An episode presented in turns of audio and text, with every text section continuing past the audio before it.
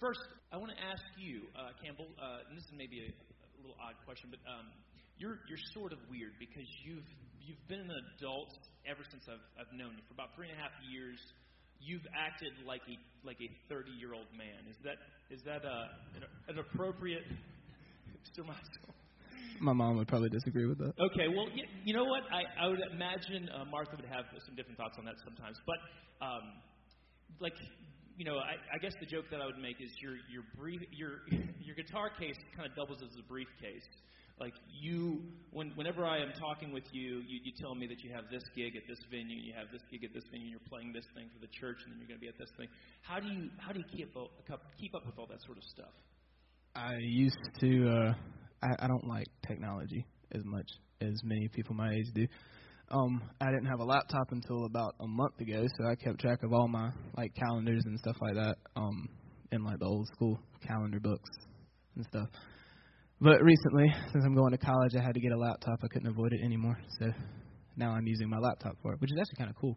But okay, very good. So um, now with that, um, you know, most most young people your age are, are just trying to, you know, get that last paper in or make sure that they get that right, you know, this or that or the other. Uh, you're doing that and juggling a kind of a uh, almost a full-time job with with scheduling performances.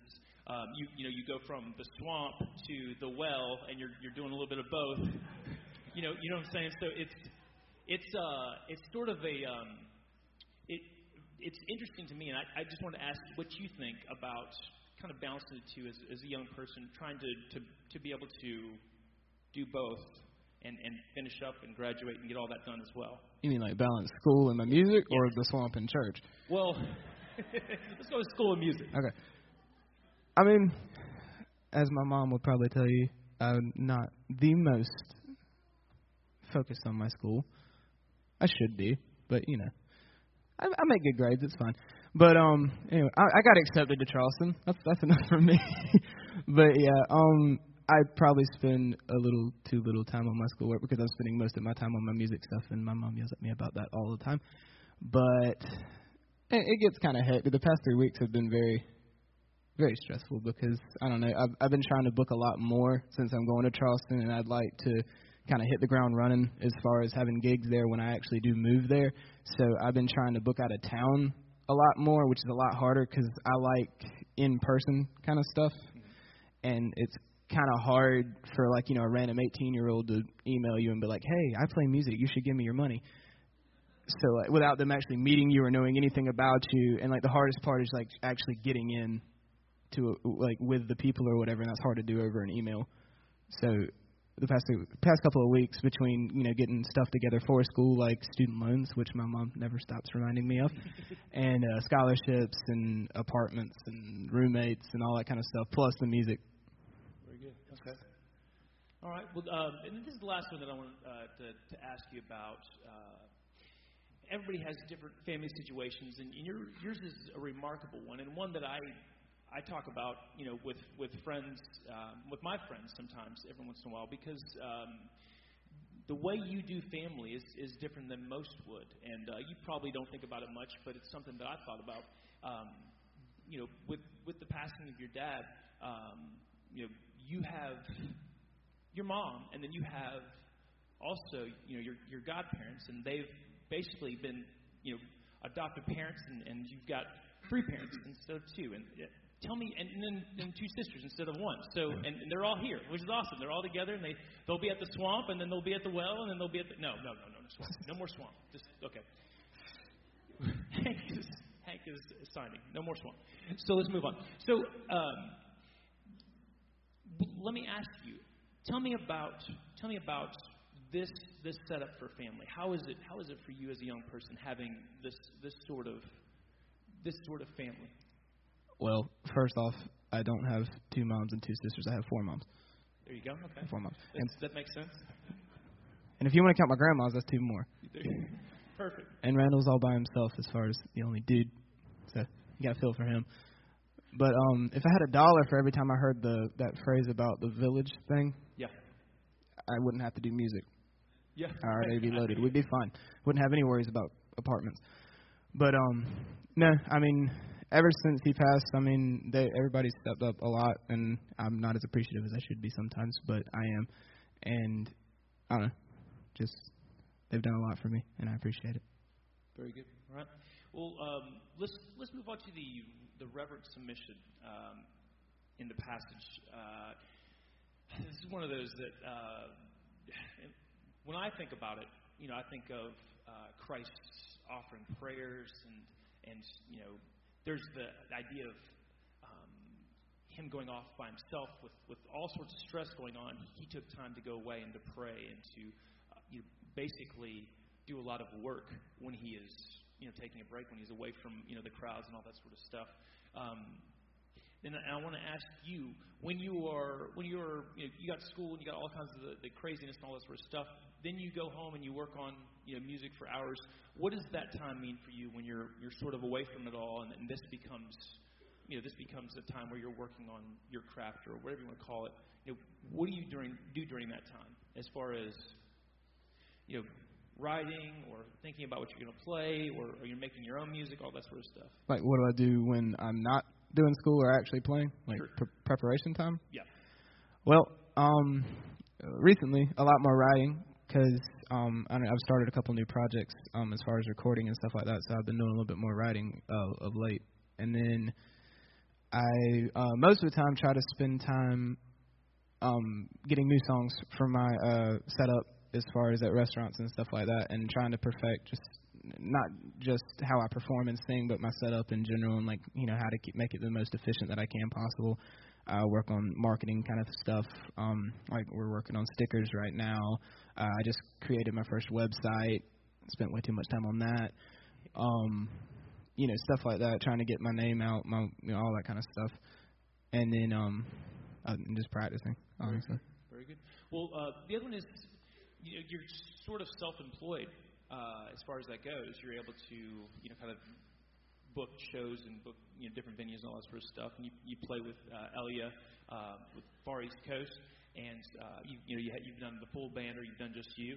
Uh, but you know there's there is this sort of like you know you have you have the different venues. Each one of the the people that's in charge of booking that's sort of your boss. How does how does that work? How does that dyna- dynamic work? And you know how what have you learned? And, and you know how does that help you to, to grow as far as working with Right. you know adults that are professionals that, that kind of say, hey, this is we need to be here and all that sort of stuff. Um, well, first off, it's been great because all the people that own restaurants and stuff in Florence are like really, really nice and really, really cool. Yeah. And I hope it continues to be like that. It might not, but um, I think uh, the the main thing that I've learned is it's good to be not just like you know associate with the people that you're dealing with, but actually like try to become like friends to an extent. Because not only will they, you know, book you and you know you get a couple gigs out of that, but you also they'll help you like in other ways if they like you. So that kind of thing, and that's what I've tried to sp- like when I finally made my plan about what I wanted to do. I'm using Florence kind of like as a like a practice round kind of thing. So when I get to Charleston on a much bigger scale, I can do the same kind of networking thing just there. Great. Well, uh, you've also played with the Well Band. I guess how long has that been? You asked me this yesterday. it's been like my first time ever playing was on a youth Sunday. Okay. So It was like two or two years ago, I think. Okay. I want to say 2016. So I think two years ago. So how is it? How is it? Uh, how is it having Sharon as kind of a boss? Well, she was my elementary school uh music teacher. I mean, I think from kindergarten to like what second, and then you left me. And so, you know, there was that, and she said the other week that she never thought that she'd be playing on a stage with me, but here I am. But um, she's a good boss. Very good. All right. And and what have you learned? Like you, you know, you have um, you've had all ex- this experience week after week. You're coming to the practices, all that sort of stuff. What have you what have you learned from serving uh, in the well band? Well, one thing, it, uh, a lot of the stuff that I learned is stuff that I never. I mean, for the longest time, I never thought of music as being something that I could actually do as a job. I never thought I was like, you know, actually good enough to do it. I thought it was going to be more of just like a hobby or you know something to appreciate. But I learned a lot of the stuff that I didn't even know was a thing hmm. as far as playing at you know gigs and stuff like that, like all of the setup and all that kind of stuff. And between her and Mr. Johnny teaching me about sound and you know what you, your different goals as far as performing and stuff like that. There's a lot of stuff that I didn't even know that you needed to know. So without this, I would be substantially not near as where I was Yeah. or where I am. Very good. Uh, the idea of reverent submission. Uh, you, you, Christ was giving his life over, and and and kind of developing. You know, for for Jesus to learn obedience, to to to give his life over, to to suffer, to go through these things, to become ready to give his life on the cross. Um, it, it, I mean, it's a process. You know, when we say we're going to give our gifts, talents, service, and witness to the church and to you know building the kingdom of God, uh, it starts when from a very young age, and, and, and you give over your life a little bit at a time. Um, so for you to, to, to you know start this early and to be you know leading worship at you know the well band and all that sort of stuff, and then you know having plans to move to, to Charleston and hopefully you know get set up at a church there maybe and lead worship and you know, some of the sort of things we talked about you know um, getting plugged in there and, and, leading. Um, first of all, it's, it, you know it's, it's amazing to see, and, and second, um, I, I I think you may not see uh, you know the impact that you have and, and, and students a lot of times won't see the impact that they have. But you know, folks that are sitting here and listening and worshiping every Sunday, and, and, and think back to a time where you're you're singing a particular song, and, and they um, remember it, and it, it's something that that uh, you know touches their hearts and, and it breaks their hearts at times. Um, that's very important. Uh, I, I I sent him a question about uh, any particular song that you you you remember that it changed you um, whether it's one that we've sung, sung the well, or if it's one that you know, has particular lyrics that uh, he just rolled his eyes because this is one that he's blanking on. I'm, I'm going to put him on the spot. You, do you remember one that that um, either you know almost brought you to tears, that has um, made you had a shift, that made you think differently about something? Is there anything that comes to mind? I can't stand corny stuff, so this is why I didn't answer that one. Um, if I had to guess one, I guess it would be American Pie by Don McLean. Okay, very good. Um, that was one my dad one of my dad's favorite songs, if not Yeah. his most favorite song. And I've heard a story multiple times about how one time on the beach, my dad sang it word for word to my mom, and then Mona Fipkin told um her that she had to marry him. So, and uh, we that song seems to be like a reoccurring theme in my family a lot of times, and yeah. And if I, I know everybody in here should have heard that song, so the words are just McLean in general. Good. So. Thank you. Uh, I'm glad you submitted that one to us. That's, that's wonderful. Uh, the last one we want to speak about is uh, the obedience and suffering. So this is this is one of those. Um, you know, Christ died on the cross, but there was suffering before that. There was these loud cries and tears. There was um, this forming and shaping, even of Jesus, uh, which is blows my mind every time I think about it. This is one of those passages I, I struggle with because you know if, if Jesus had to learn obedience, how much more so do we? Uh, so um, for you, uh, Campbell, um, tell me about you know as far as music goes. You know, learning guitar. You know, working with Johnny Tanner and the Well Band. You know, and, and kind of seeing the you know, I don't know. I call it sweeping. I don't know what they call it on like acoustic guitar, but you know, like playing like he's a rock star up here. You know, learning and you know, getting the calluses on the fingers and and you know, spending hours and hours and hours trying to you know, perfect and hone and all that sort of stuff. Oh, I guess one thing that's kind of intimidating is the fact that like you'll never there's no such thing as being perfect at it. So like you can always get better in some way, shape, or form. You can it'll you can always improve or whatever. And it's always kind of funny because at the very beginning or whatever, Mr. Johnny, Mr. Johnny, he's very adamant that he didn't want to he didn't want to teach. You know, he didn't want to do lessons. He didn't want to do a weekly thing. Like you know, no. But every single time I see him, there's a new lesson something that I need to work on, something that this is new. You should try this, that kind of thing. And um, and it not just on guitar, on piano too, because he knows more about music than like I'll ever know. So, you know, between that and just one of the things that I've tried to do a lot is you, you need to learn to play almost subconsciously. So like while you're watching TV, anything that doesn't involve your hands, do something with it. Yeah. You know, play, blah blah blah. Um, uh, the pianos at this church sound a lot better than my piano at home. Um, so I'll usually after church or something. Most days I'll spend I don't know a couple hours by myself, probably annoying some people in a Sunday school classroom. You've heard of Jim Ratz? He's he's come he comes to the gym to play the piano. it's, it's awesome. Yeah, but yeah. Very good. So that one and the uh, Sanctuary. no the other one Spears. Those Spears. Yeah, that one sounds a lot better than that one. Well, there you go. Okay. Very good. Well, um, this is another one. This was is one of those we we had a, a long conversation uh, one time, and I could kind of see it coming. Um, I could kind of see Ouch. where God was leading. no, not that part. I'm, try, I'm trying. I'm going to do my best here. Um, I could see where God was leading. I should say. Um, you you tried out for the baseball team sophomore year. Freshman. Freshman. Well, actually, technically seventh grade. So, okay, but but when was it was it was your sophomore year that in Yeah, particular? yeah, Okay, that was- so, that was the- so sophomore year. You've been playing baseball for years. An excellent baseball player, um, and uh, tried out for softball, uh, softball, Softball. baseball team, and, and you were cut.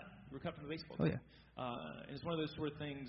You know, we had a conversation in my mind. I just I wanted to tell you, man, you shouldn't be playing baseball. You should be playing music. You know, and I, you can't say that to Campbell, uh, but you know, Hurt my feelings.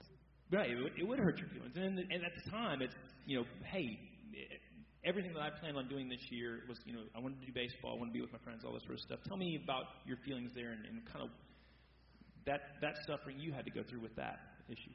Well, that goes back to my family again. Uh, we we're kind of a family of athletes.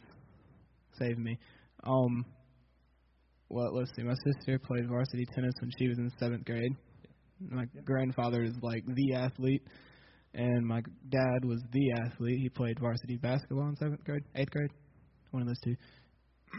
uh, my dad and my grandfather are both in the Florence Athletic Hall of Fame. My grandmother was big into coaching, so you know a lot of that. And then here comes me. um, I did. I actually did do varsity track for a couple of years, but that's not saying much. And um, you just run, and uh, so it disappoints my mother sometimes. I think that I didn't do the basketball thing because she's always very into like church basketball and stuff like that. Yeah. She gets on me because she wants to watch me play, and this was my last year, so she's sad about that.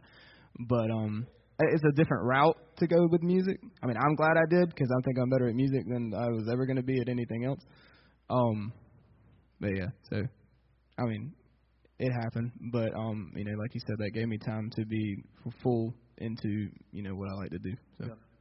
And we talk about God's providence and and how you know he, he gently nudges us this way and that, and we can we can submit and we can and we can uh, listen to what He has to say and, and, and the way the Holy Spirit is moving us. And, and I really think you know for you, you'll look back and you'll say, you know, getting cut from the baseball team, even though the time it hurt and was painful, is is one that it it shifted everything and, and it changed the way. And you were kind of all into music, and it was all in. It was all go from there, and, and you know that's kind of where where you find yourself now.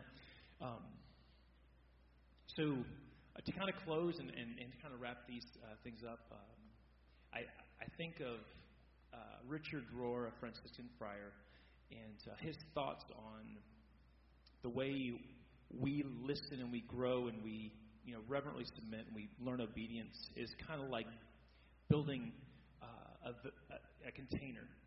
And uh, that's that's what we're doing in the first part of life. And so you know I see Campbell building his container and there's there's music in there. And there's leading worship at the well. Um, you know, Jesus Christ building a container to basically share his love with everyone uh, with the death on the cross and in resurrection. And uh, for us, you know, we're we're building a container, and once you have that container, what do you fill that container with? That's the question that, that we leave you with today. You know, you you build the container, you do the work, you know, you suffer at times and grow, but then what do you fill that with? What do you let the Holy Spirit fill your life with? To, to be your legacy, to be what you pass on to your family, to your friends, to,